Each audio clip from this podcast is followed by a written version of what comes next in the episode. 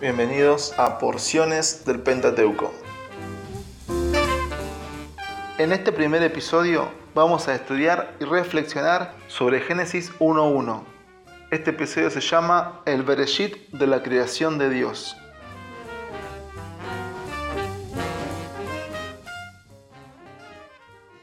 El Mesías abre y cierra la revelación de Dios. Él mismo nos enseña esto en Apocalipsis 22:13. Yo soy el alfa y la omega, el primero y el último, el principio y el fin.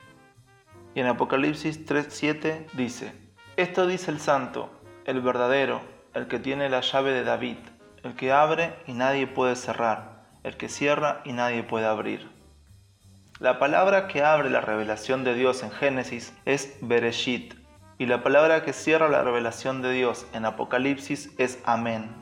Rashi, quien está considerado como el más excelso comentarista de la Biblia y del Talmud, y como uno de los más grandes eruditos y legisladores en materia de Alajá, esto es ley judía, en su comentario sobre el libro de Génesis, enseña que una correcta traducción de la palabra Bereshit en Génesis 1.1 sería por el principio o para el principio, pero no en el principio. Si el texto bíblico nos hubiese querido relatar un orden cronológico, habría entonces utilizado la expresión Bereshona, que se traduce en el principio o al inicio, en vez de Bereshit, que está escrito en estado constructo. Parece que los autores del Nuevo Testamento entendían lo mismo. Por ejemplo, el apóstol Pablo dice en Colosenses 1 del 15 al 20 que todo fue creado por medio del Mesías y para el Mesías, el cual es anterior a todas las cosas y es el principio, esto es Bereshit. En Romanos 11:36 leemos, porque de Él y por Él y para Él son todas las cosas. A Él sea la gloria por los siglos. Amén. El apóstol Juan escribe, en el principio era el verbo, y el verbo era con Dios, y el verbo era Dios.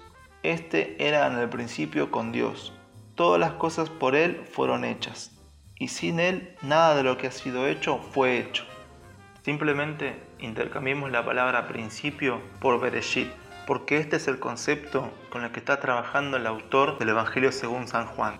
Finalmente, es el mismo Jesús quien nos revela en Apocalipsis 3:14 que Él es el Bereshit de la creación de Dios. He aquí el Amén, el testigo fiel y verdadero el principio de la creación de Dios. Por todo lo dicho anteriormente, mi lectura de Génesis 1.1 es la siguiente. Por el principio y para el principio creó Dios todas las cosas.